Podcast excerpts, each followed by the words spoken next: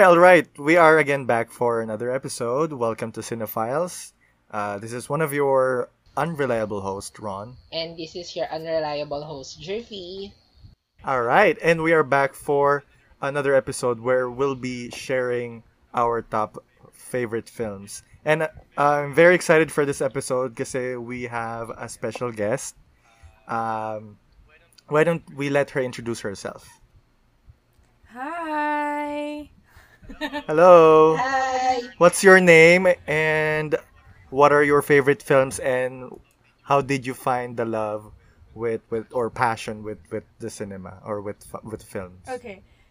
Actually, kailangan kong i-set up na podcast pala to so hindi nila ako nakikita. So, I'm Shed. So, sa mga uh, nagpo-follow na ng Cinephiles, I'm one of their constant na um, tiga-comment.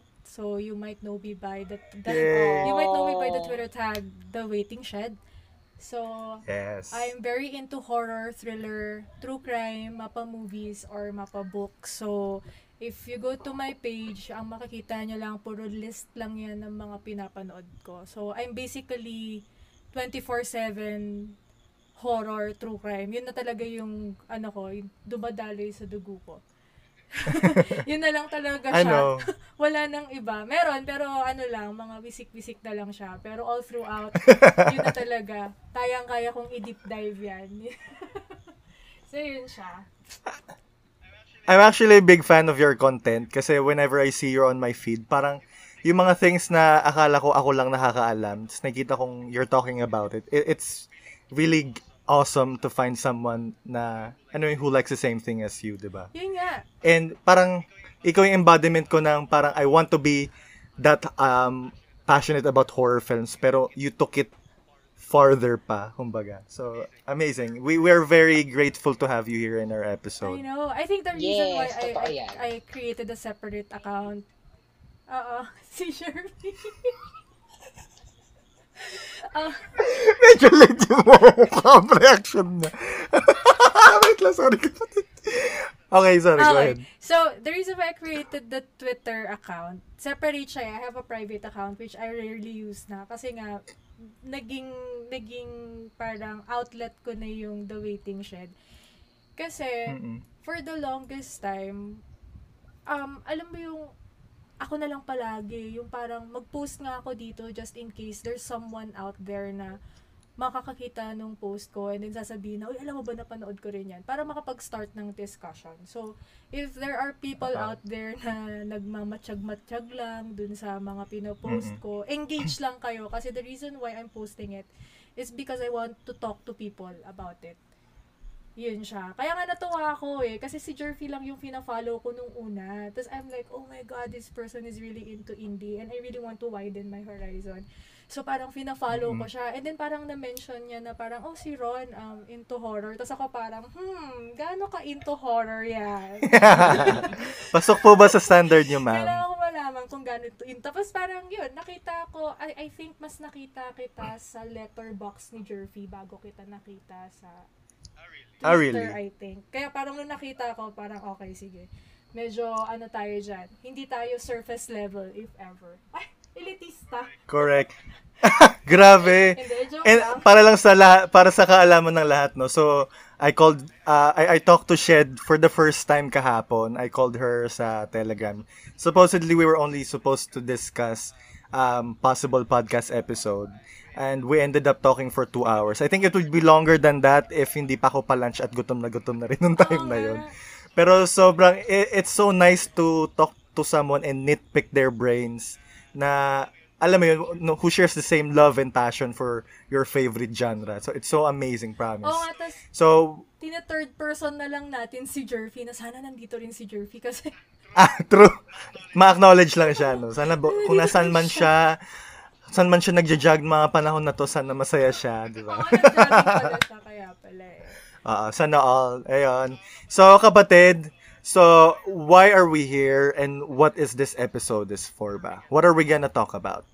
I am very excited for this episode kasi it's our first cameo episode na may guest tayo. Tapos si Shed pa. Yay! I'm so excited.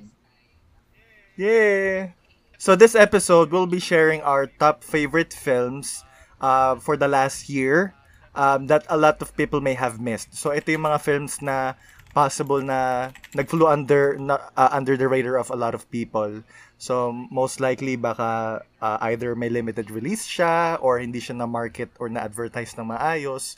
So syempre yung mga movies na madalas na napag-usapan or yung mga movies na um, nag-trend sa Twitter or um, movies na, na um, nag um, ano tawag dito na pag uh, na review ng maraming uh, tao will most likely will not be discussed here. Uh, and since there are limited of films released last year, uh, we have decided to include 2019 released films as well. All right. So we'll be sharing our top three favorite films na we think deserves more attention from people. So, since si Shed ang ating special guest, we'll let her start with her first film. Okay, sige. Um, actually, ito, di ba nag-usap as, usap po tayo before we started the recording na I was really having a hard time uh, choosing kasi nga, um, alam mo yon yung parang, nung nag-uusap kami ni Jervy, parang, ang kailangan nating i-suggest is something na tayo, like, isa sa atin hindi pa napapanood. So, we're kinda gonna Aha. sell the movie to each other, hoping na the, list, the Correct. listeners will listen to them after listening to the podcast. So, ah. um, I have a lot, so I have to choose wisely.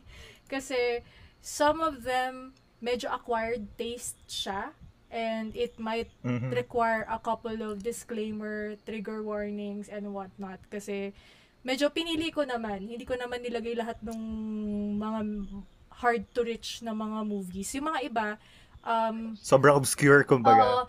Mahirap eh. Kailangan intro muna tayo. May may light akong ibibigay, tapos may pangalawa na kailangan kailangan Ah, gusto ko yan. pangalawa yung pangalawang movie ko, kailangan nyo i-explore. You have to open your mind. Kailangan nyo tanggapin yung genre to enjoy it. And then the third one, Mhm. ito yung recently one of um, the vilest serial killer movie I've seen.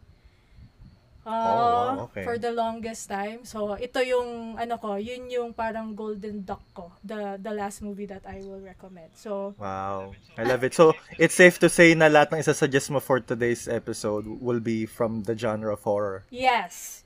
Uh, horror and thriller. So, yun siya. Thrillers. Love Ah, it. okay. Actually, parang sa akin din, two out of three would be under the same genre. What would be your first film? Okay, my first film is Run, Hide, Fight. It's it was released September 2020. Ang IMDb niya is 6.7, so it's pretty high kasi ang standard ang standard Wow. ko usually when it comes to choosing movies is pag IMDb 6 pataas yan, papanoorin ko yan, automatic. Same. hindi ko na kailangang manood ng trailer, hindi ko na kailangan magbasa ng ah. review, papanoorin ko na yan. If it's 5.5 to 5.9, it has to be recommended. Um, dapat yung mga friends ko napanood na nila at nakapagbigay na sila ng sarili nilang review about it bago ko siya papanoorin. Mhm. So, Talagang may convincing dapat ako na. kasi kasama. mahirap na I, I, I, I don't want to waste my time watching a movie na baka hindi ko naman magustuhan. Eh, mas marami pang mas maganda dyan. So, True. mat mataray. Understandable Ah, naman. okay, so Run, Hide, Fight. So, 17-year-old Zoe, Zoe Hall uses her wits, survival skills, and compassion to fight for her life and those of her fellow classmates against a group of live streaming school shooters. So, it's a school shooting movie. Oh my God, medyo taboo pa siya Ah. in, a- in in some states in the US pa, no? Oo. Kasi it's a big deal eh, pag school Oo, shooting. gusto ko siya kasi yun nga, school shooting. It, from, from that topic alone, um, nakakapag, ano na siya, nakakapag-insight na siya ng anxiety, ng negative feelings, and all that. So, um, Mhm. Run, hide, fight, kasi di ba ito yung, ito yung parang protocol or motto nila if there's a possible school shooting incident inside of a school. So, you have to run, Oh, you have to hide, really? you have to fight. So, ito kasi, parang ang setup nito, ano siya eh, um, it has a lot of loopholes, come to think of it. Pero, ang Mhm. interpretation kasi nito is, what if my school shooting, this is my, ano ah, this is how I viewed the movie. What if my school shooting, and walang protocols on how to handle a school shooter? Ganun siya. So, Ah. si Zoe Hall kasi, she's like, she has a very die-hard um, skill. So, oo, may Character. pagka-die-hard siya. So, um, she knows how to shoot. She has a very strong personality and whatnot. So, ano siya eh, it's, ang maganda dito, it's going to be um, classmate versus classmate. So, ganun siya. So parang battle royale siya, Oo, ganyan. parang ganun siya. So, it's very light. It's na, it does not require um, analysis. Hindi mo kailangang mag-deep dive. Walang hidden interpretation. It's just, Ah, good fun Oo, watch lang. It's just that. Like, parang, do you have friends? Naghahanap ba kayo ng papanorin for the night na medyo gusto nyong may adrenaline rush and whatnot? This is the perfect movie for you. Mm-mm. Pero, if you want something, ano, if you want something dark, if you want something na talagang i-insight niya yung mga inner fears mo and whatnot, yung second movie ko. All right. Second- More on that on the next Yes, round. yun siya. Run, hide, Okay. fight. I think, um, I don't know where you can watch this. Hindi ko sure kung, kung, I looked it up eh. So tignan ko nga hindi mamaya ko sure kung HBO siya eh. Pero, it's available online naman. Try nyo na lang. Yes, brought to you by Torrent. Ah. alright, so that's my first movie light. Pa lang sa una, kaya pa lang yan. Alright. Okay. Gusto ko yan. Gusto ko yung may degree of fear. Mm-hmm. All right. So lev- so by by stars rating, ilang stars of fear to? Depends eh. Kasi, alam mo yun, it's real life horror. So, it it happens all the time. Fictionalized siya, pero ang dami na kasing nangyayari na parang, yeah, you can see na parang some of the death may look really fake, but there are people out there dying because of school shooting. So, That happened in Oo. real life, no? That- That's what's more scary. eh. kaya- Ah. okay, I get na Yeah. parang for the first time, hindi naman for the first time, pero at least dito sa movie na to, you know, y- this is why people love horror. Like right now, let's say, ito nga, we, we're, we currently have this reality horror na, na naka-isolate tayo because of the COVID and everything. and then, people like horror because sa horror, we have full control over it. Like, in an hour and 30 minutes matatapos yan. Whatever feeling you have na ini-insight nung pinapanood mo, mawawala siya in an hour and 30 minutes. It's only Kaya- fleeting. Yeah. Kaya yeah. dito sa Run, Hide, Fight, maganda kasi parang ikaw as a viewer, you, nagro-root ka for someone and that someone is winning. Thinking na victim siya. Which is, Mm-hmm. yun, yung, yun, yun yung feeling lang na parang, go, yun, kalabanin mo sila, you can do it, stuff like that. So, I really like that about it. So, light siya, kasi, I mean, the topic is dark. Pero like, after nun, parang, Ah. okay siya. Hindi siya yung... Hindi siya sobrang disturbing, Hindi siya kumbaga. sobrang disturbing. So, yun. That's my first Okay. movie. Awesome. Thank you, Shed. Um, ikaw ba kapatid? Kamusta ka naman dyan sa spaceship mo? Actually, ano nga eh, very tahimik lang ako kasi nakikinig lang ako kay Shed talaga. Alam mo yun, ina-absorb ko lahat Diba? ng mga sinasabi niya. Sobrang insightful ng thoughts niya. I like it. Yes, oo, nakakaano, nakaka-jaw drop. Wow! Pero ayun, um, Ay. My first film is sobrang light lang din siya. So, actually, kaya ko nga pinanood tong film na to is, akala ko, magiging viral siya or parang pag-uusapan ng lahat because it stars Meryl Streep. So, akala ko, um, ah, talaga? Okay. malaking yes. Oo, tapos after ko siya pinanood, but parang hindi siya pinag-uusapan ng tao at hindi rin siya matunog for Oscars. So sabi ko, Okay. this film is really ano, underrated and underhyped. Kaya ito na rin yung pinili kong movie kasi um it's actually a good film because it stars Meryl Streep nga um si sino tong sa I Care a Lot si si Diane Weiss Weiss tapos Ah, ah, yung matanda. Oo, yun. Yung matanda doon. Tapos si Lucas Hedges is also there. My baby boy. Ah, pambansang Tapos, anak. Oo, so dito, hindi siya anak. Pamang, ay, pamangkin naman siya ni Meryl Streep. Tapos, um, it also stars Gemma Chan of Crazy, uh, Crazy Rich Asian. Crazy Rich Asian. Si Astrid. Yes, si Astrid. So yan, this film is called Let Them All Talk, directed by Steven Soderbergh. So, it's a 2020 film and this film is about um, an author takes a journey with some of her old friends to have some fun and heal old wounds. Her nephew comes along to wrangle the ladies and finds himself involved with a young literary agent. So, itong film na to, ang setting niya is all throughout sa loob lang ng cruise ship. So, um, doon pa lang may metaphor na yung film na isa sa mga bagay na nagustuhan ko.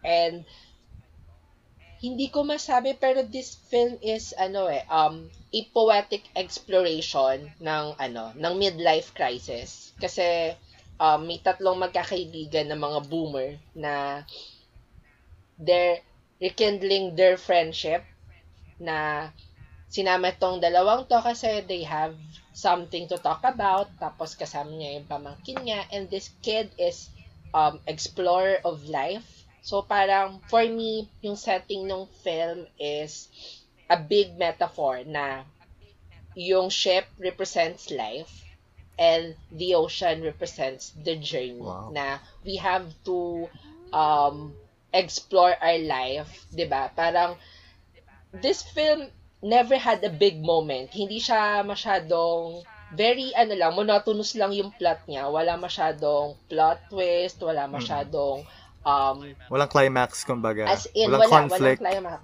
walang conflict and all. So, parang for me, it's a storytelling of our own life na may mga ba, may mga tao na naliligaw sa loob ng ship, may mga tao na hindi alam kung saan papunta, kung nasaan na ba sila sa buhay nila. And this film is um Ang deep. ang ang ang, ang it- it's a subtle approach of experiencing our own life. Parang ganon. So, parang for me, people must see this film kasi parang may mga bagay sa buhay natin na minsan hindi na natin na-oversee kasi busy tayo sa ganito, busy tayo sa ganyan. Tapos parang minsan, yung mga friends natin, yung mga loved ones natin, sila yung parang um, na hindi na natin napapansin. Parang naiiyak ka masyado na. tayong busy. Hindi, may sipon lang talaga ako. Okay ka wala. but, but, alam mo yun, Okay. hindi, um, kidding aside, this film, ano, um, um, people might find this film boring. Very malayo siya sa mga movie ni Steven Soderbergh, like, ano ba, um, Magic Mike. So, sobrang layo, di ba? Ma, ano, The fuck? Siya um, pala gumawa Ocean's nun? 30 Yes, oo. Actually, kanina ko nga lang din sinerch kasi hindi siya masyadong familiar sa akin. So, sabi ko, ano ba yung films niya? Tapos, surprisingly, sobrang layo na mga ginawa niyang films dito sa Let Them All Talk. So, parang, wow. Is this an sobrang- A24 film? Based sa kwento niya, parang A24 Oh, no, vibes parang siya eh. A24. Di ba? No, no. Oo, yung mga aesthetics Hindi. and character study lang eh, na puro mga... correct! Oo, Parang ganun yung vibes niya. May character ko, oh, wow, arc okay. talaga, no? But, ayun, um, that's my first, ano, underrated film. I love Yan, it. nakalista na sa akin. Ah, okay. Actually, ako rin interested ako. Anything, uh, any film that Meryl Yes. Streep is in, count me in. Uh, feeling Oh ko naman wala pa God, naman siyang talaga? movie or performance Actually, at least na, ano, ano siya eh, parang kapag nakita mo, Sabi mo nga kahapon, di ba, Shed, mga bias mo, no? So parang, parang bias natin kay Emma Roberts. So pag nandun si Emma Roberts, Yes! regardless of how bad the Oo, film is, kapag I'll ano- still watch it. Ganyan. ito yung, What more pa kung kay Meryl ito yung Streep, ano, di ba? ito yung pag makikita mo yung poster niya, yung title maliit lang, tapos yung Meryl Streep yun yung malaki. Correct! Mas malaki pa siya sa ano, Totoo. dun sa title mismo. Kaloka. Oo, ganun siya. And it's really weird nga, no, na hindi siya parang lumabas or sumikat since Mm-mm. Meryl Streep is a big name. Yes. So I don't know. I, I, I Actually, I'm expecting nga It's really um, strange. an Oscar Feeling nod ko it's more on... her. Sasalong ko sana, was she good in this film? When was she not ba, di ba? So, ayun. Ayun, kapatid. So, thank you for that. Alam mo, nahiya na ako kasi yung unang-una kong film dapat is supposedly very dark and ano deep.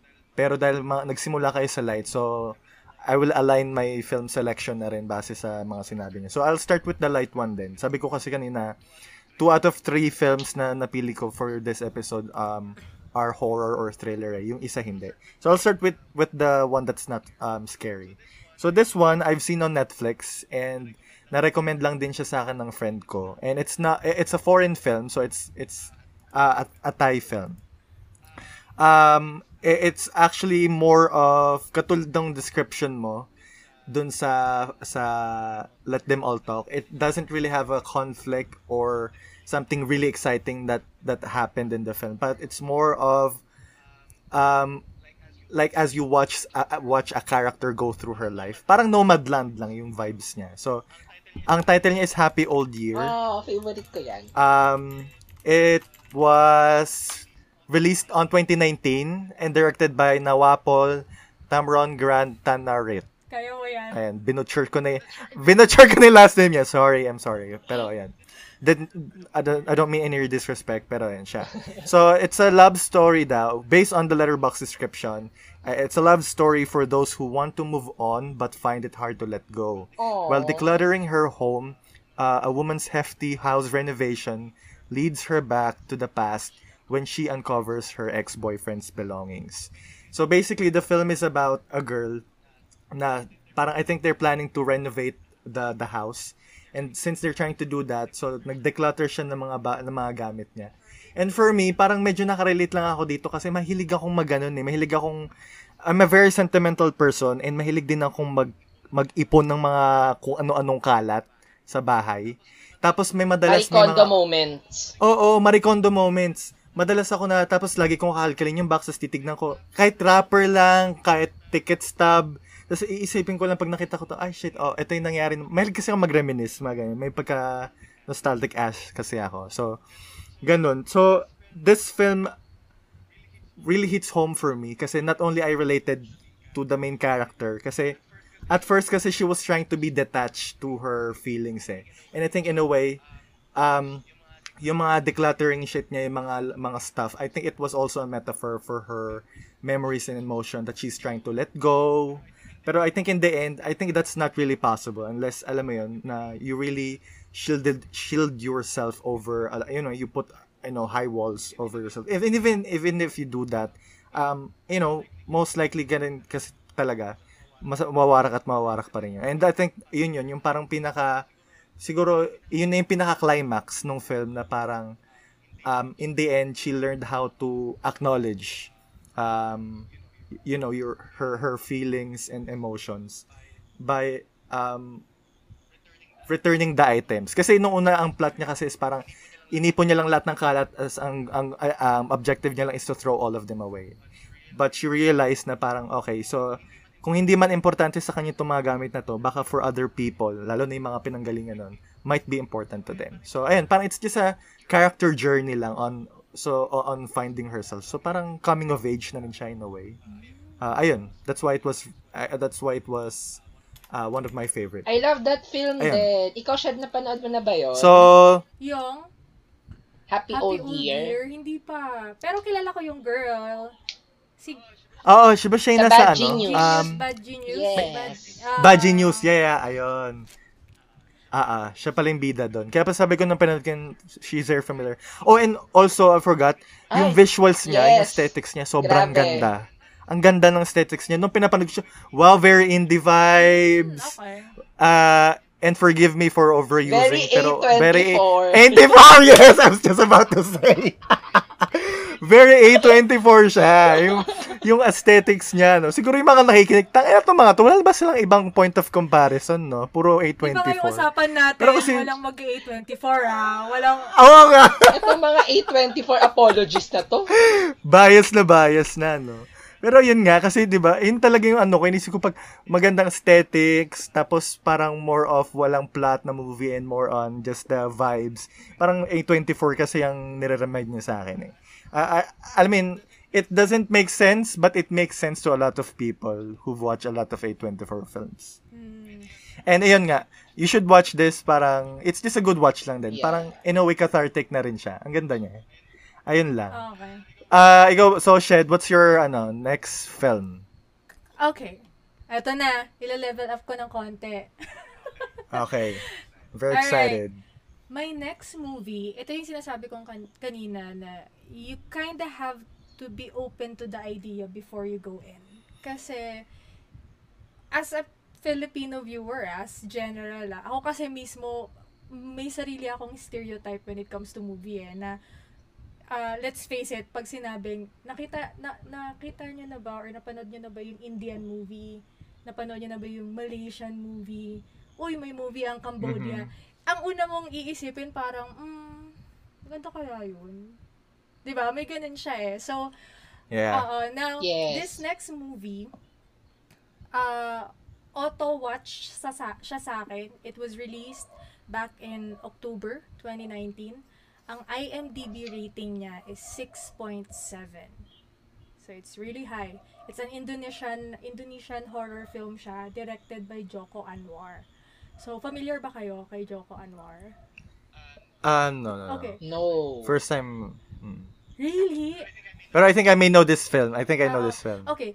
Joko Anwar, um, hindi ako pro when it comes to Indonesian films ha. Pero, what I know Ah. of Joko, An- Joko Anwar is, he directed um, Pengabdi Setan. It's Satan's Slave. It's, uh, oo, Ah, it's okay. like, it's like a remake slash prequel of the 1980 Pengabdi Setan. So, the Pengabdi Setan na original, ito kasi yung parang kumbaga classic Indonesian horror. Kumbaga ito yung epitome nila Okay. ng horror na parang kung ilalabas man nila sa international stage yung uh, form of horror nila, yun yung horror na to.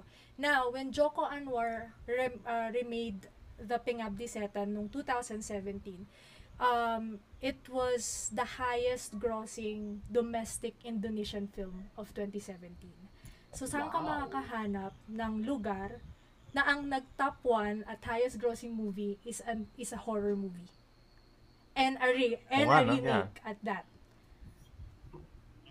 Okay. Diba? So, tumayo yung balahibo ko. Kasi, ano siya eh, talagang, dinano ko si Joko Anwar na parang, I've been hearing this name for the longest time. Pero yun nga, the, the Pinoy in me is very hesitant to try it out. Kasi it's Indonesian horror.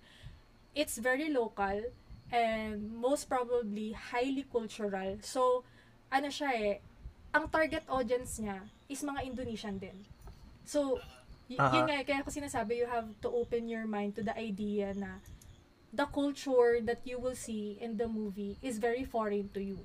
Kaya medyo hindi ka makaka-relate. Kasi yung mga sarili nilang myth, folklore, hindi mo siya alam eh. So, for Joko Anwar, kaya ako nagustuhan tong Impetigore is because even though you have no idea whatsoever about their fol- folklore and their culture and whatnot, nararamdaman mo yung fear na parang, oh my God, ito yung Mhm. paniniwala nila. Are you kidding me? Ganun siya. So, ang maganda rin dito sa Impedigore, binebenta ko yung movie, no? You know how horror movies usually have a hook? May hook yun eh. Yeah.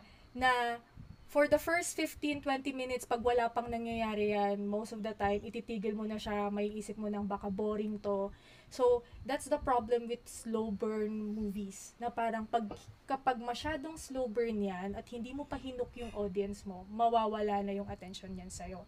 Now, what Joko Anwar did is he opened up the movie with the hook. Oh, so Aha. parang for I think most horror films do that. Like, they usually go for the opening as like the shock agad. Para, okay, Ah, this must be something good. Tapos ang Ah, gusto ko dito, maganda yung transition niya into slow burn eh. Na parang, okay, um, the first 15 minutes may nangyari. Tapos parang ikaw mismo parang, oh my God, what's gonna happen next? So, ano ba yung initial na kwento niya? So, I'm gonna read the log line. Nakuha ko tong term na to kay Jerpy. the Log log line. line. Description lang ang basa So, ko. yan. So, um, a woman inherits a house in her ancestral village, but she's unaware that members of the community have been trying to locate and kill her to remove the curse that has plagued them for years. So, yun siya. So, pag Yeah. sinimulan mo yung movie, like, let's say you go in, you have no idea kung anong nangyayari or hindi mo binasa yung summary or whatever. Ang unang makikita mo, ay, ay yung first thought mo sa first 10 minutes is, bakit? Bakit ganun? Anong nangyari? So, ganun siya. So, yun pa lang, parang okay, nakuha niya na agad. Joko Anwar, you got my attention already. I like it. So, parang itutuloy mo na siya. So, ang mangyayari dito is, nag-switch siya, nag-shift down siya to slow burn, pero hindi niya Mhm. binitawan yung suspense na binibuild niya at the same time. So, all throughout, all throughout the movie, nandun yung suspense na something is happening, hindi mo alam kung bakit. Tapos, parang, may, may ano kasi siya eh, meron siyang, yun nga, yung parang may mga, tawag nito sa mga Indonesian, yung may mga spirit, mga parang talisman, talisman sila. I, I don't know the term ah. Ah. May mga ganun siya. So, ang gusto ko din, kasi I'm trying not to uh, give out details about the movie. Ano siya, it has minimal jump scares. It has minimal jump scares because Joko Anwar used his environment so well na parang yung environment pa lang ano siya, anxiety-inducing na siya.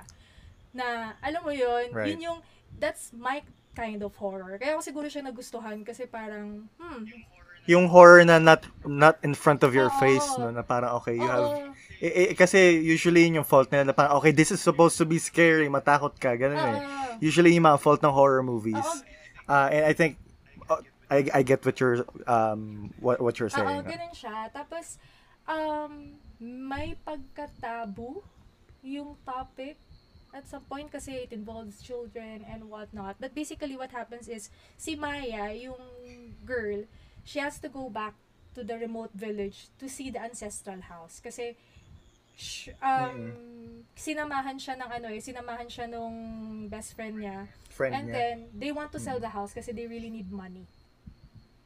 So, yun siya. Tapos from there, napapansin na nila na parang masyadong, ah, ah, masyadong galit or may animosity yung mga tao na nandun. And then, from there, doon na siya mag, mag ah, ano, doon na mag start yung kwento. Um, it will definitely widen your horizon if you try it out. Some of you might find it corny, but that's on you. Kasi, I liked it. I liked the Oo. film. Um, di ako masyadong fan ng folk horror din. And maybe you were right. Pero na-realize ko, if people are, especially Filipinos, are wary of cultures ng iba when watching a film, why is it that when we are watching a Western film with their a different culture, why is it that we're more accepting of it, diba? mm, So we should have the same attitude when we're watching Asian films, Yes, exactly. diba? Eh, pinupush ko talaga to kasi lately medyo nag, hindi naman medyo, pero I've always had a thing with Asian movies. Like, I really wanna make sure na pag sinabi kong Asian, hindi lang Korean, Thai, tsaka Japanese. Or yung, Japanese. yung Yeah. talaga ko. Kailangan pag mag-uusap-usap tayo, parang bigla akong papasok, tas, pero napanood nyo na ba yung Indian movie na IMDb 8 ang rating? Na most probably Wow. hindi nyo pinansin kasi akala nyo may sayaw-sayaw, may mga ganun siya. akala nyo may...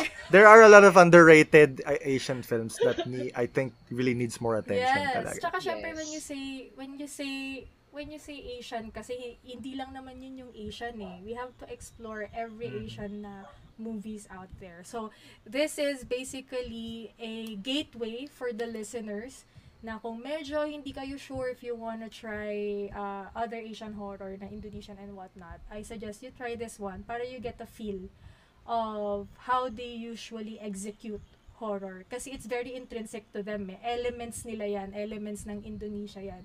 So, you have to understand it from their point of view. So, that's my second movie. Yan siya. Amazing. Mm. Thank you. And that's a that's a really great film so I second that ano nominate nomination that that ano selection.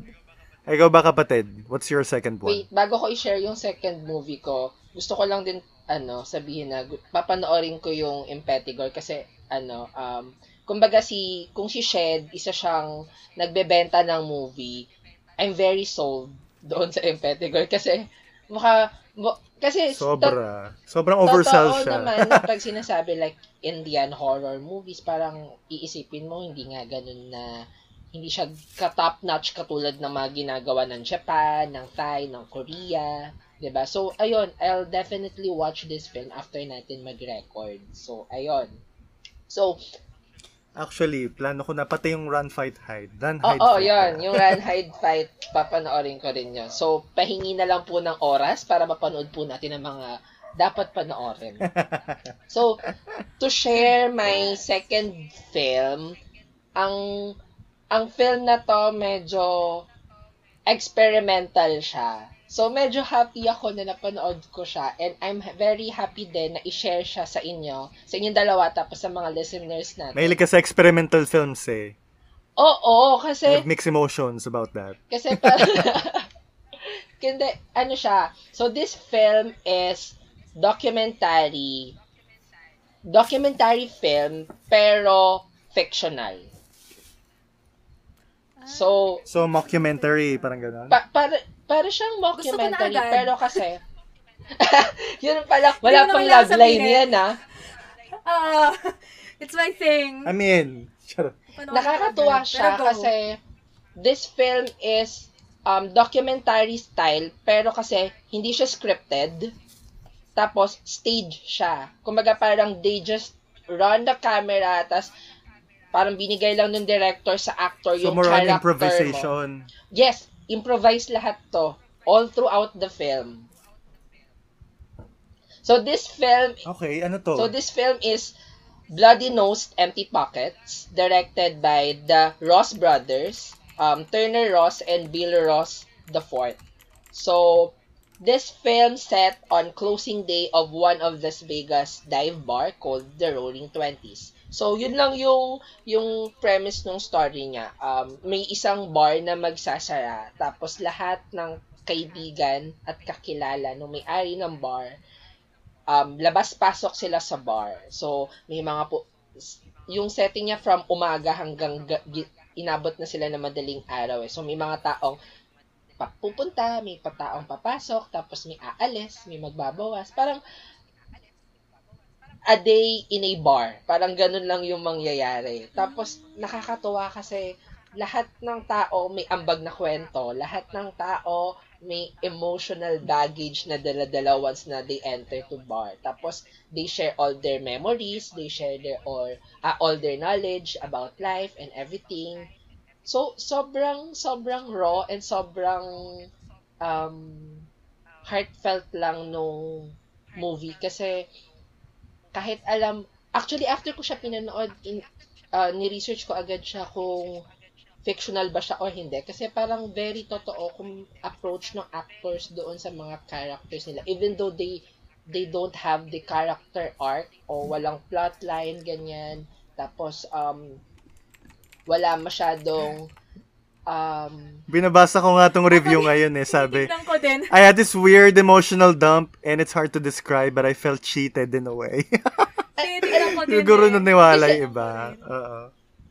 Kasi um documentary siya pero this is the kind of documentary na um no educating something or walang spotlight na particular topic, walang narration, walang exposition, Walang agenda at interview, walang message, ah. parang ganun. So parang ano lang, parang may iniwan lang na camera sa loob ng bar tapos maka-capture lang lahat ng bar moments nyo. Parang ganun. So, nakakatuwa lang siya. So, that's basically the film. Wala akong masyadong masasabi kasi wala akong masyadong gist yung film. Walang, walang climax or anything. So, yun lang yung, yung premise niya. So, sana masold sa inyo and sa mga listener natin. So, ayun. I think I've seen you tweet this eh, di ba? Tapos may sinasabi ka about the color, color and whatnot. Nakita ko yata Yeah. to. Akala ko si parang Oo. Quentin Tarantino type siya, na parang grungy na ano. Yes. Was oo. Sabi, may, may, may review ako na nakita na parang sabi nila, kapag nakita daw to ni Tarantino, magugustuhan daw niya tong film na to. Hmm, okay. Interesting. Okay, nasa Ang watchlist ko taas na yan. ng IMDb niya. So, ayun. 7.3? Yes! 7.3 ang IMDb. Yes. Mm-mm.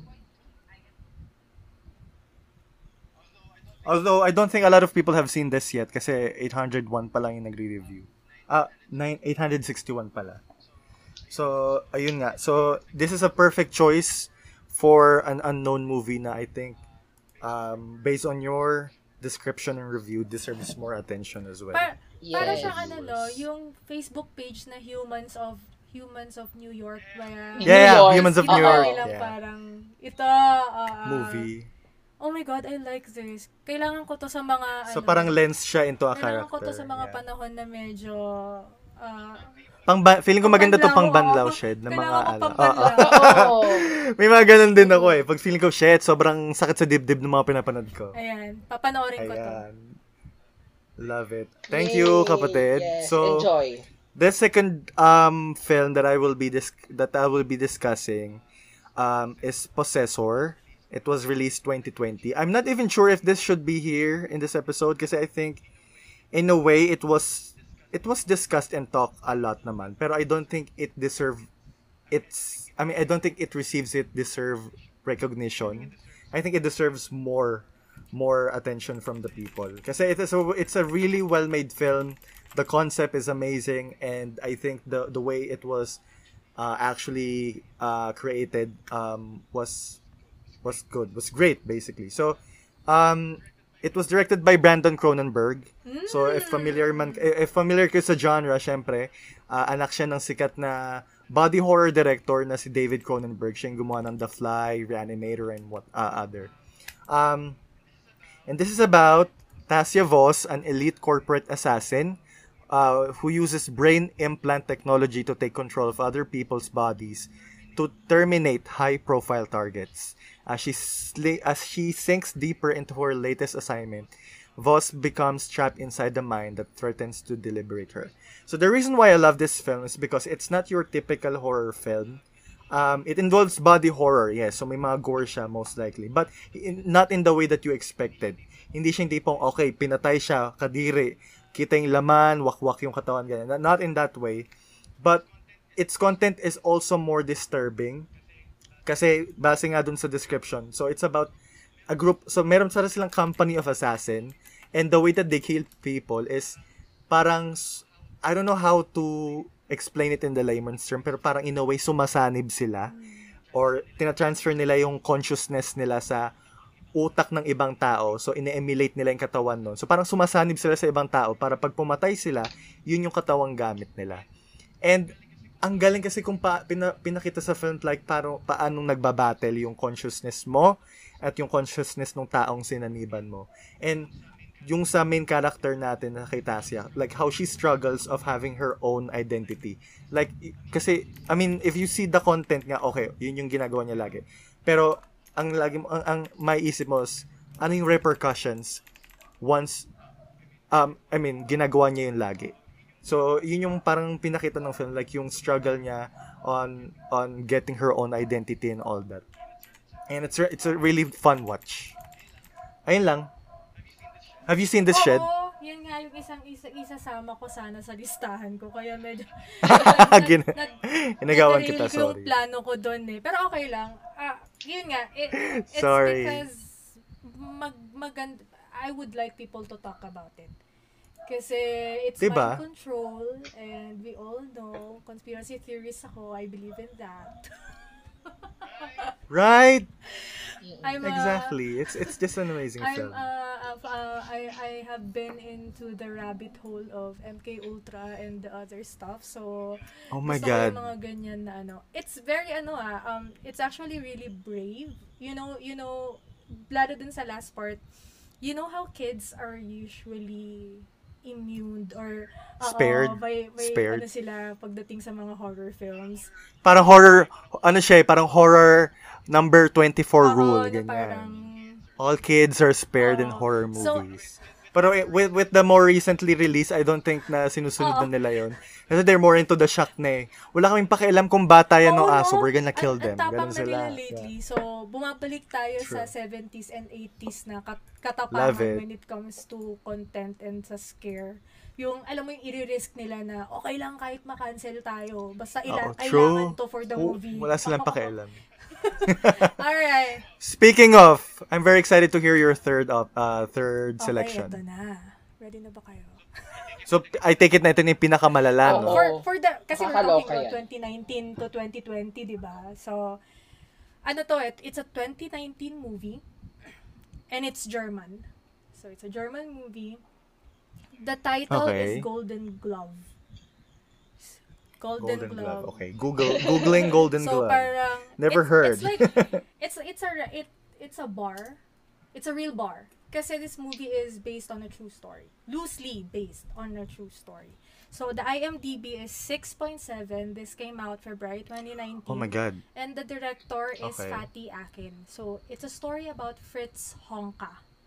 So, if there are listeners out there na medyo tumaas yung tenga nila na parang, did he, did she just say Fritz Honka?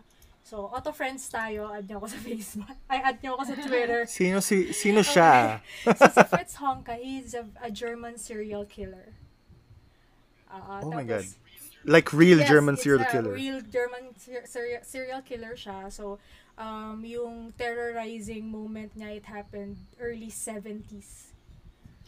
Ganun siya. So, um, how would I Okay. describe this? Si Fritz Honka kasi, mm, something's wrong with him mentally. Uh, Obviously. makikita mo. Actually, pag nakita mo yung poster niya, di ba? Makikita mo na something's wrong with him. And then, Dina-download ko na siya ngayon. grabe siya. Okay. So, ha, um, okay. Before you go in, trigger warning, it has rape as a main topic. So, Okay. kung medyo asiwa ka sa rape, kung medyo hindi mo masikmura yung rape, don't wa Hello, I've seen Irreversible. Is this worse than that? It has a different attack. And I mean that in all sense Ah, of the I'm intrigued. Um, I love it. ano Okay. siya, um, if you're not a fan of it, if you can't tolerate it, don't watch it.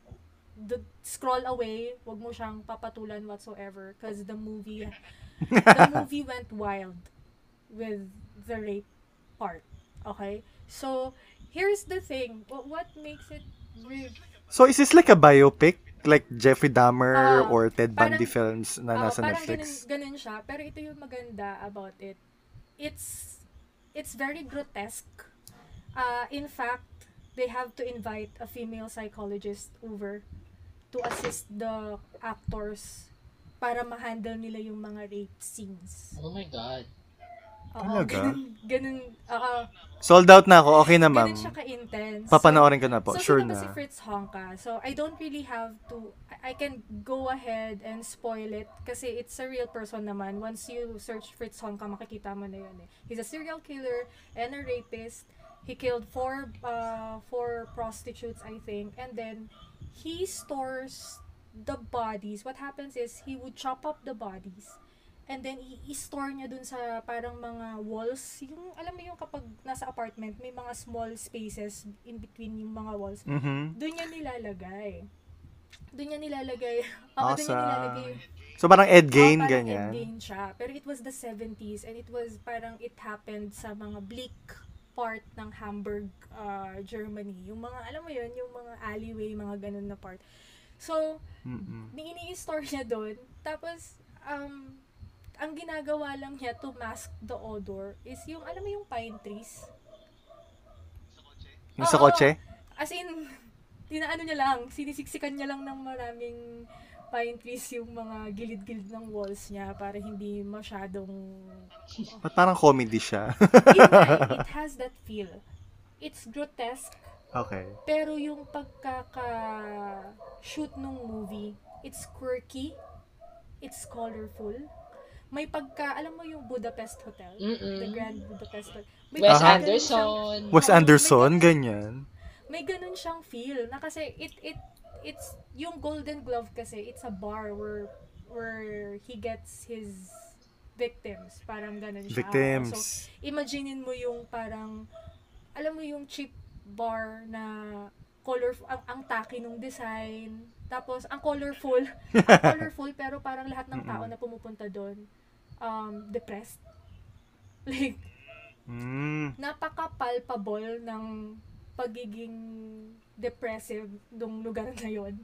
Na, So ironic, Oo, parang na- ironic ang they're taking it mo yung, ironically. if I'm gonna go into that that restaurant or bar, ang iisipin ko, siguro mga 4 out of 10 people here probably killed someone or ganun, ganun yung vibe niya. So, alam mo ba na this movie had negative reviews because of its brutality.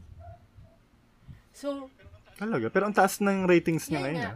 Kasi ito nga yun eh. How are you supposed to portray a serial killer if hindi mo ipapakita yung brutality niya? So, I don't see why they say it's a negative review when in fact, I, I'm pretty sure it's what the director was after. Yeah, it's a movie about a, about a serial killer. What do you expect? Rainbows and eh. unicorns, di ba? Tapos, it was called disgusting. Tapos, sinabi pa nga na most vile serial killer movies. And I'm like, if you're gonna say that about a movie, I'm definitely gonna watch it. Kasi I don't wanna see uh, Ted Bundy na parang yung extremely wicked, viciously vile. I know! It was Oo, worse. Ayoko yung, ayokong naroromanticize ang isang killer. But I guess with Fritz Mm-hmm. Honka, it's really hard to rom- romanticize that kind of person. When you see the the poster, I think you you would get what I mean. Tapos, alam mo yun, ito Mhm. yun ah, ang ganda ng pagkaka-portray nila ng ng mga nangyayari na you can almost smell it. Like, you can, Okay. alam mo yung manunood, pat, mananonood ka, and then the next thing you know, ang tagal na palang nakakunot yung mukha mo. Kasi feeling mo all this time, parang ang baho, na paano, niya, paano siya nabubuhay, na may apat na corpse na nabubulok sa loob ng napakaliit niyang apartment, gano'n. Tapos, it kind of showcases then how people back in the 70s were so alcohol dependent. Yung alcohol dependency and addiction during that time, makikita mo siya in that movie. I mean, I'm not an expert in German history, pero you, makikita mo kasi dun eh, ma- makikita mo na parang siya, this is so true. Kasi, yun nga, although it was loosely based on his life, the people na pinortray nila, na pumupunta dun sa bar na yon totoo yung mga yon yun talaga yung makikita nila. So, another fact about this is it's based on a book. It's based on a German Mm. book uh, kay Heinz Strunk. Okay. So, yun siya. Um, maraming scene ang anxiety-inducing. I'm pretty sure there there are a lot of scenes na you just have to look away. Pero, ano siya eh, eh maganda siya. If you just learn how to enjoy it, siguro it's just my sick mind na well-adjusted na siya sa mga ganong uh, topic and whatnot na na-enjoy ko siya. But the thing is, it's very brave na they made this kind of movie na alam nila na we're gonna get canceled, people will say negative things about this movie and they went ahead and and put it out there. Did it. Uh-uh. And yan, ito siya. Um, if you're gonna watch this, kailangang medyo iset nyo yung mind nyo kasi yun nga, kung medyo sensitive kayo sa rape and other stuff like that. Um, this might probably may mga ginagawa kasi siya eh, na parang mapapatigil ka talaga na parang what the hell some people are just built differently and that's their normal na parang he's wala siyang nakikitang mali sa ginagawa niya. He would kill someone and then go about his day like nothing happened and then basta alak lang, ganun siya. So yun, um, to all my true crime, uh, to all the true crime listeners, I suggest you watch this and then after that, you widen your horizon when it comes to German serial killers kasi those people, they're really iba siya compared sa mga nakasanayan nating serial killers. Yun lang siya. Okay, If you thought you've seen worse, no? Wait, wait, Oo, wait. yun siya. So, visually, it's really great. So, I highly suggest panoorin nyo rin siya. Tapos, kung kailangan nyo na makakausap, kung kailangan nyo ng debriefing right after, usapin nyo na lang ako. kailangan. Okay, piping na lang yes, kita. okay. So, that's my last movie. While listening to, ano, to Shed, para ako nakikinig ng episode ng Crepsilog, no? True. Kasi Oh. true Kaya crime, nga tapos eh. serial killer. Wala, nakakatuwa. Oo nga. Tsaka gusto ko nga yung sobrang passionate Oo, talaga dun talaga niya. yung Oo. ano eh. Hindi ko yung titigilan. You should write a book about Malapit it. na. Malapit na actually.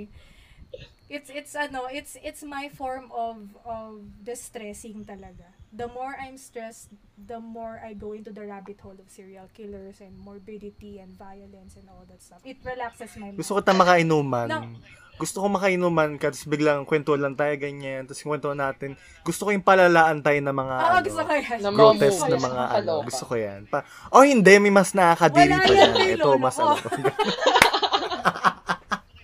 to. gusto ko yan, mag, mag-inuman tayo Ah, minsan. Like, yes, inuman. go. Sige, mamumulutan na lang ako. Awesome. Thank you. Um, Ah, Thank you for all your suggestions. Um, na-download ko na siya lahat ngayon. By the way, to all those listeners interested, um, if you want to watch, um, so far the films that we have discussed, they are all available online. Yes. Kaka-check ko lang. Oo.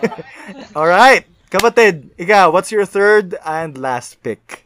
So, my third last, third and last film. So, baka nagtataka kayo, wala akong um, local film sa listahan. Local, Kasi syempre, I hindi know. pwedeng wala. Meron yan. So, Sabi may- ko pa nga lang, parang wait out of character oo to. nga. Hinihintay Hindi ko pwede. eh. So, dapat meron ako. Sinave ko for last. so, Oh, my last yan? film is a Love Diaz film. So, Hmm. Aware naman so, mahaba siguro. ba to? 8 hours ba to? actually, kapatid, True. 14 hours, ganyan. surprisingly, itong film na to is the shortest Love Diaz film. Okay. So, Shortest, medyo so ano mga siya, 3 hours lang, ganyan. Yes, oh, ano siya, friendly siya. Kasi hindi siya ganun katagal, like 6 hours, 8 hours, 9 hours na typical na Love Diaz film, di ba? So, ayun, itong film na to, ito yung shortest niya. Kaya, isa rin siya sa pinanood ko kasi madali lang siyang matatapos eh. So, feeling ko, magugust hindi naman magugustuhan, pero yun know Gano'n siya kahaba? That's what we want to know. Parang, ano lang, 2 hours and 30 minutes? Or, basta less than 3 God, yung, hours. yung standard na mahabang movie, yun yung maikli kay Love Diaz, yung nakakaloka. Ano ah, aamin Oo, ako di ba? ah. So, very mahaba na yon Aamin ako, wala pa Sige, ako, go. wala pa ako napapanood. Ang ginawa, ginagawa ko, binabasa ko na lang siya. Babasa, Ah, same! like, if ever I meet someone na parang fan ng Love Diaz or anything, hindi ako magpre-pretend na, oh, may napanood ako. I'm not gonna pretend. I'm Ako gonna rin. out right now. hindi ko pinapanood yan. I don't have the attention span for Oo, that kasi- talaga. Series nga, niya ako kaya- I eh. know he's a great guy. He's probably the best ano, out I know, there. Kasi Mm-mm. hindi niya kayang isingit sa isang 1 hour 30 minutes lang lahat ng gusto niyang gawin for At saka, if, if, he- if his films are not that good, I don't think people will sit for that long to watch a, a movie, di ba, na ganun Pero katagal. shit, yung 2 hours talaga, medyo Ako nga, pag nakita ko, oh shit, 1 hour and 50 minutes, mukhang mahaba-haba to. Totoo. This has to be good. Ganun ako eh, pag nanonood ako But ng if this is movie. going to be my first So, Love etong- Diaz movie, okay na ako. 2 hours, ah, pasok True. na. May isa na akong Love Diaz. Me- True, oo. baka ano lang. Noong Okay, ikaw, ko- tungkol saan ba siya kapatid? Noong una ko tong pinanood, sabi ko, yes, may unang Love Diaz film na akong pinanood. Pero yun kasi yung shortest niya.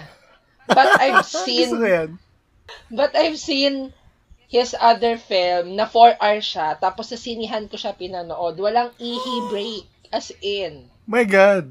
I You cannot. must really hate But yourself. it's so, so, so, so good. As in. Correct. Shucks, itatry ko T- nga to. kasi trinay ko lang na parang feeling ko, challenge ko yung sarili ko kasi after watching this film, sabi ko, magaling si Love Diaz talaga and I Hmm. want to experience his film sa sinihan. Kaya parang sabi ko, isa-challenge ko yung sarili ko. Pano, papanoorin ko tong 4-hour film ni Love Diaz. But, ayun, at ang pag-uusapan, ang sasabihin ko is, this film, itong Lahi Hayop. So, it premiered um, last year sa Q Cinema. So, y- it released last year lang. Um, ano na yon Parang yun na yung worldwide release niya eh. Mm. Um, and then, Genus Pan? Ang ano yeah, niya? meron siyang English translation na title, Genus Pan. Taray. Ito, sinesearch Yes. ko siya. So, Sino to ayan, this, bida? Comedian ba yung bida? si Bart, I forgot his name, fuck. Um, basta yung isang artista is kilala rin siyang, ano, batikang aktor. Black and Ayan, white si siya. Nanding Jose. Nanding Joseph, Joel Saracho, Yes. Bart Guingona. Bart Gingona. Si Bart Gingona is um theater actor, parang ganun. Ah, magaling. Mm. Bias. Pag theater actor, Mm-mm. magaling So. Pag theater actor, no, alam mong, Mm, wow, yes. tapos indie film pa Yes. yung papanoorin. Mm. They auto deserve watch all the yun. Oo nga. So, ayun. Um, so, this film is, um, a taking leave from their jobs at a gold mine, a three workers journey to their home village on foot through the spectacular yet unforgiving wilderness of the mythical island of Hugao. So, yung story is nakaset siya sa bayan ng Hugao. So, may mga alam mo yon normal na baryo kwento, baryo um, mythical or mga folklore, ganyan. So, yung story nila is hindi lang doon nakafocus. Kumbaga, parang this film is also discussed about the um, the men in the authorities and the leader of our country. Um, an evil world of capitalism, corruption, greed, betrayal, uh, betrayal. Ganun yung topic niya na parang um, Expected Also- naman na kay ano eh, kay Love Oo, Diaz. I don't yes. think he'll be making a film na sobrang babaw na parang gusto na mga feeling ko lagi naman maging may purpose lagi yung mga film niya eh. Hmm. Mm-mm. Tapos black and white pa siya.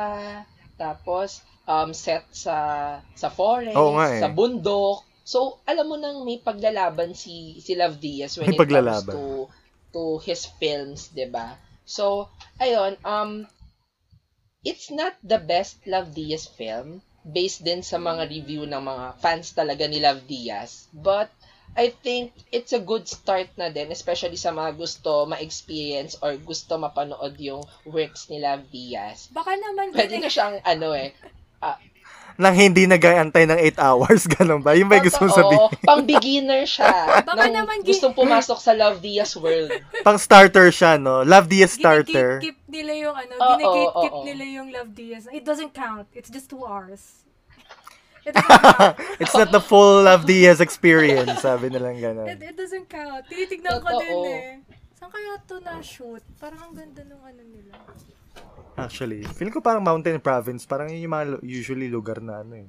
Ganyan yung Ito, eh. Palawan. Kaya parang- Palawan siya na-shoot. Alright. Oh, Oh, really? Palawan. Mm, cool yun. Wow. Cool yun. Cool yun, Palawan, sabi niya. Hindi taga Palawan kasi ako, so nagulat ako eh.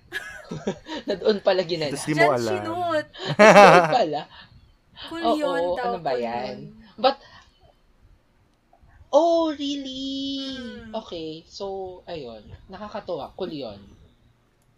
So, yun, basically, yung third film ko. Nahihiya ako sa third pick ko kasi parang napaka um, ang gaganda at napaka meaningful um, na mga last pick nyo. Tapos hinuli ko ka, inuna ko kasing light tsaka yung maganda. Tapos itong last parang medyo meh na lang siya in my opinion. Pero Yan na ba yung Um, namin? Pambanlaw siya. Uh, well, it's still a horror movie, pero unlike the one, uh, unlike the last one that I've discussed, it's not as dark and as disturbing as that, and it's also not certainly not as dark as what Shed uh, has discussed and suggested. Uh, it's just a good slasher flick. And I know hindi fan ng mga ganito si Jerfy, di ba? So, unahan ko pa lang siya. Unahan ko na Yes. siya. Pero maganda siya. So uh, it was a uh, it was a horror film released in 2019, directed by Scott Beck and Brian Woods. And the title is Haunt. Ito ba yung may maskara? H Yeah, yeah, Haunt. So, it's your typical horror movie, but uh, I'll I'll read the log line. Um, on Halloween, a group of friends encounter an extreme haunted house that promises to feed on their darkest fears. The night turns deadly as they come to the horrifying realization that some nightmares are real. ba? Sobrang cliche, description pa lang niya. So parang it's something that you've already seen, already heard and um, have already you know, watched in the past years, especially for someone na mahilig sa horror film. So, when I read this, sabi ko, okay, it's just your typical horror movie na naman. Pero when I saw it, like when I really watched the film, it was actually good. It was a good watch. Um, there were some unexpected moments. Um, it had a lot of gore, but good gore. Ah, Alam mo, okay. I mean, I wouldn't, I wouldn't, I wouldn't be suggesting this if it's really bad. But I guess it's it's a fun watch. It's a fun watch. I mean, sabi nga ni Shed, if you're looking for a pambanlaw film, and um, let's say um, a film na gusto nyo panoorin ng barkada, this is a good watch kasi it has its it has its own um, uh, tension and and build up an adrenaline rush that will really hype you up when watching it. So it's a good film. Uh, and I think I watched this alone, and I still enjoyed it. So it's it's a it's a four or three and a half stars for me. Ayun lang. Tatry ko nga to. Ini-ignore ko to eh. Ngayon ko lang nakita na IMDb 6 pala siya. It's like- Diba? Actually, tumaas na siya kasi when I watched it, I think it was only in 5 5.5 or 5.6 eh. So I still gave it a Siguro try. ano, nag-catch up So, na yung ayun. mga slasher, mga kulto ng slasher films, Oo. nag-catch up na sila. Correct. Sino? Kasi 'di ba, slasher flicks naman has a very generic formula. So there's a killer, you have to guess who the killer is, one by one the characters will die. Alam mo, it, it's pretty much has a generic formula. So it uh, it's up to the filmmakers and the directors on how they will twist that, how they will make it fun for the viewers. And I think in a way, it's not something new, but it was fun. It was fun.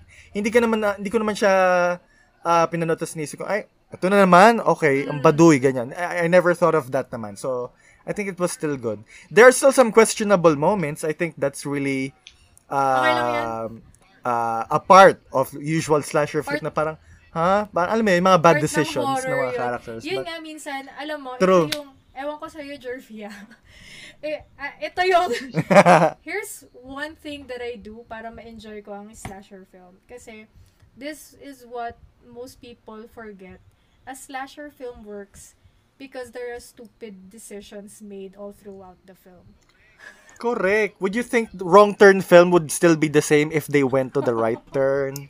Or Evil Dead if they did not go to that cabin? Alam mo? Kaya So, minsan, you're right. You're definitely right. ko, Yes. what's the most stupid decision made in this movie na hindi pa ginawa sa mga past?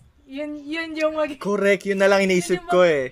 Ano kayang bad decision na ang gagawin nila this time? No? Yun na lang yung something ano new, siya, no? yung uh, it's an exploration of a new low. Correct.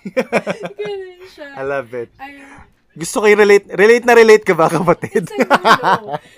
Gusto, Hindi nga, nakikinig na nga nose. lang ako. Enjoy na enjoy ako nakikinig sa inyo sa mga horror films. It's, ano, it's, Alam mo, ang it's, uh, saya. it's how low can you get? Yung, ha- how many stupid decisions before this person dies? Parang ganyan.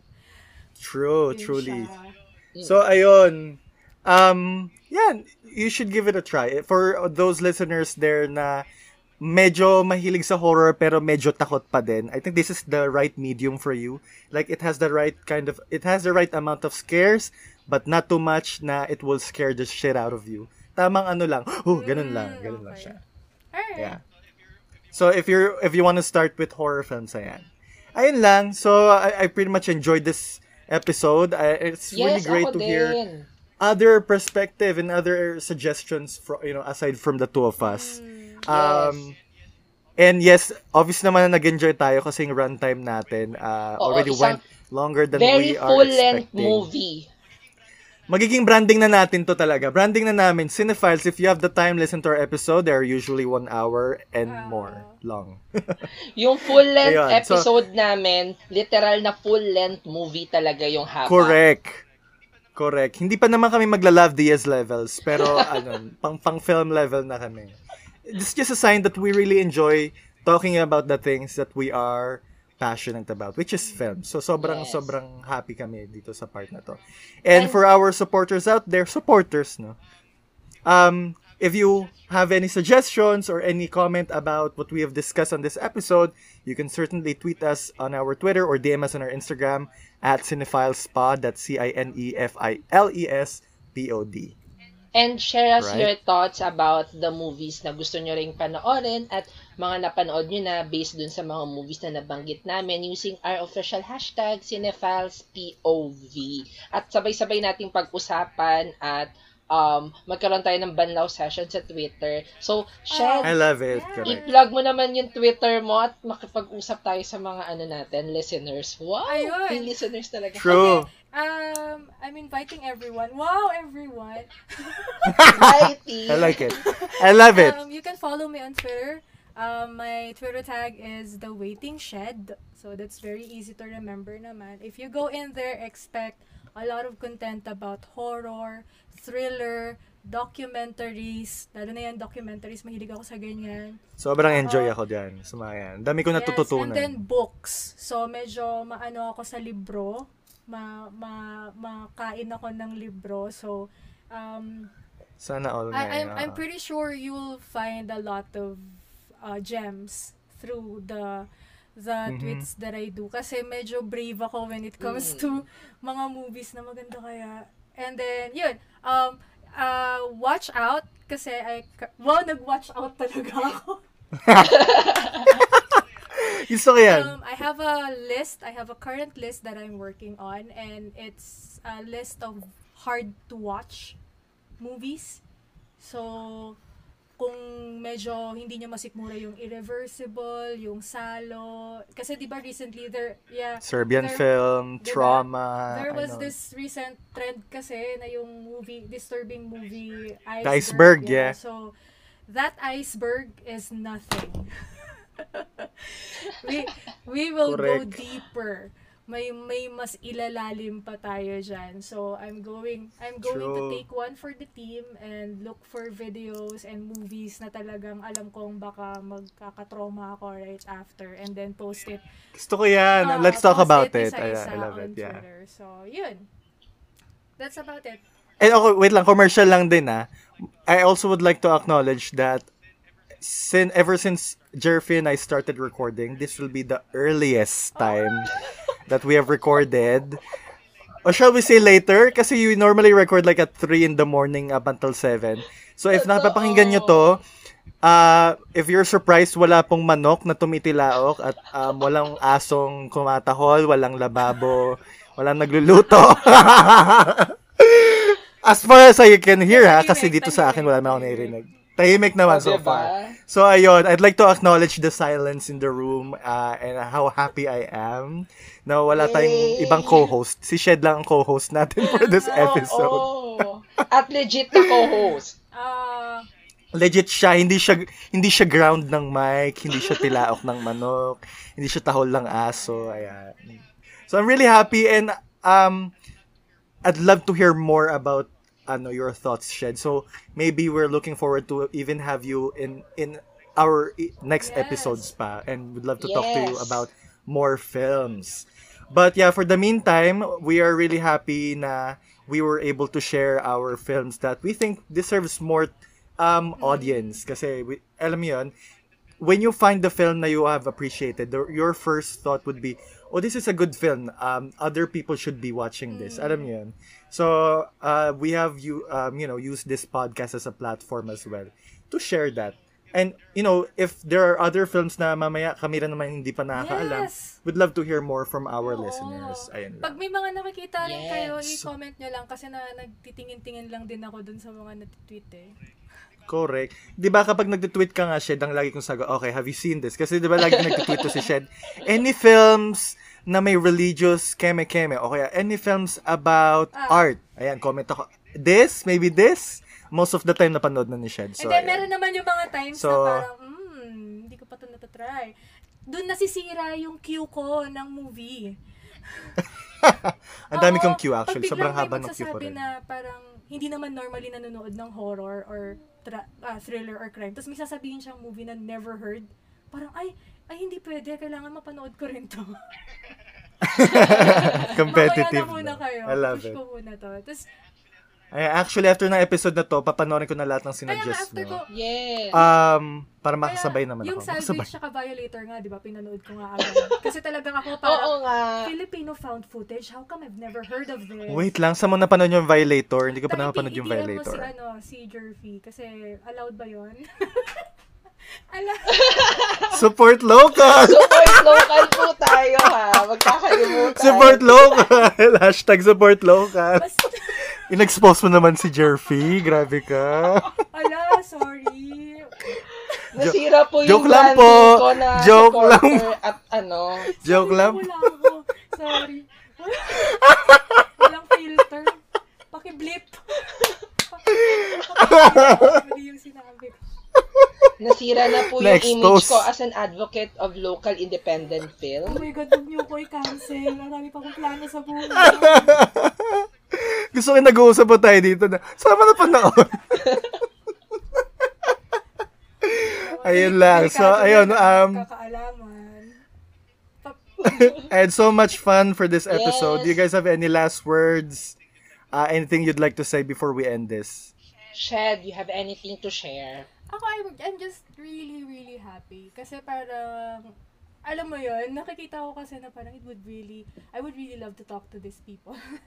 na, minsan nga, I know, me sinisiksik ko too. yung sarili ko eh, na masyado na ba akong imposing? Masyado na ba akong ma-reply? Kasi gusto ko ipag-usap eh. No, ano ka ba? We love the engagement. We we loved all the engagement that we can receive. Yeah, I'm, Yeah. I guess I'm just gonna look forward to more episodes from you guys. mag input input na lang ako sa Twitter. And then, if ever may chance ulit to collab, why not? What if, lalo kung... Yes. And you're also planning to make your own podcast, yes, diba? nako. Yay! Ah, may, may narinig na si Ron eh. May mga na, may mga na, may mga I know. na ako sa kanyang mga snippets ng mga ideas. And, Correct. I'd, alam mo, I'd love to hear, kasi syempre nakikita ko na may, you have suggestions on Twitter, pero iba pa rin when you're talking about it. So I'd lo- uh, I'm Yes. looking forward to that and I hope you pursue and continue Yes, that yes. plan. Malapit na, malapit na. Alright. Yay! Alright. Yay. So yun lang. So if you guys are still listening up until this point, sobrang pasensyoso nyo. Ang dami yung time when we Yay. appreciate that. Thank you so much. And if you haven't listened to our uh, previous episodes, please give them a listen as well. For the meantime, we are gonna be ending this. And we'll see you on our next episode. Thank you for listening to Cinephiles. Bye. Bye guys. Thank you. Register to vote.